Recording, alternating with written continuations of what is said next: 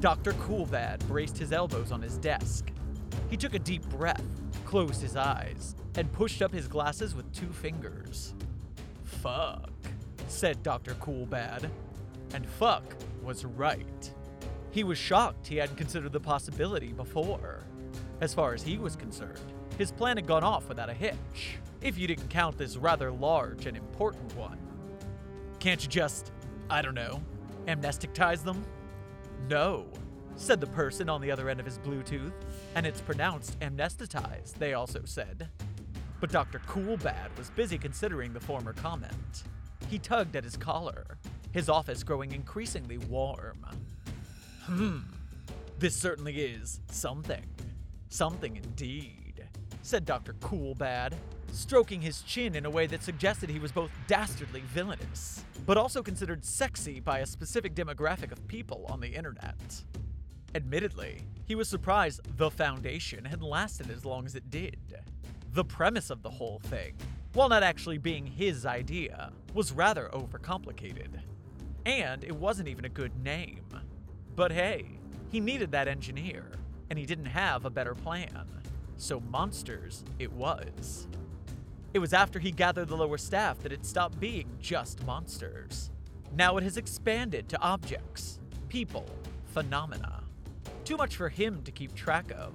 So he let all the eggheads keep track of it, while he sat in his office being broody and incredibly vague about what he knew, so that nobody ever asked. Which worked.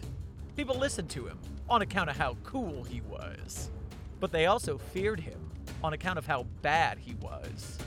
And Dr. Coolbad was a conventionally attractive white man, which meant he could get almost anything he wanted.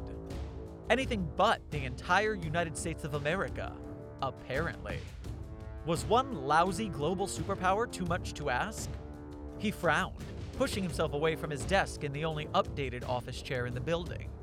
The plan had worked. It did exactly what he wanted it to. The people he exposed to the mysterious effect filled in the blanks on their own, making up their own version of whatever they thought was going on, and not asking annoying questions like, Why are we turning this grocery store into a front for a top secret shadow government organization? The UN did get involved, eventually, but he sorted that out soon enough as well. The UN sucks, he announced to the Foundation. The UN sucks! They agreed. They're blowing up all our monsters and stuff, one of them posited. Yeah! They're blowing up our monsters and stuff! The rest agreed. Sure, said Dr. Coolbad. Fuck the UN! The lot of them concluded. Fuck you, said Dr. Coolbad to the UN. And with nothing else standing in his way, Dr. Coolbad took over the United States of America. And the United States of America didn't seem to mind, because despite his being very bad, he was also very cool. All of them? He asked the person on the other end of the phone, whose name he had been told but had forgotten immediately. All of them, they answered. What about the groups of interest? We have all of them too. Dr. Coolbad tapped his fingers on his desk. What do we do now? asked the person whose name he had forgotten. And Dr. Coolbad didn't know.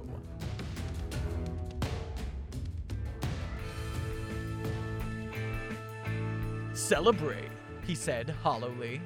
The mission is over and, uh, humanity is safe or whatever. Yes, sir. They didn't hang up. In fact, they kept talking, and his office kept getting warmer. Where do we buy the party supplies? Where do they buy the party supplies, indeed?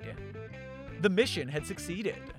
Dr. Mad Max and Coolbad's incredibly designed company logo and its mysterious mind controlling properties had successfully conducted a crusade to convert every business in America to a scan, copy, print office supply store. His plan had worked perfectly, and now every store belonged to his corporation, and every human being in the country was among his personnel. It was an office supply mogul's paradise.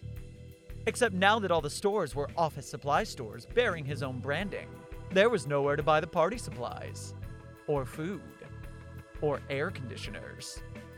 Fuck, said Dr. Coolbad.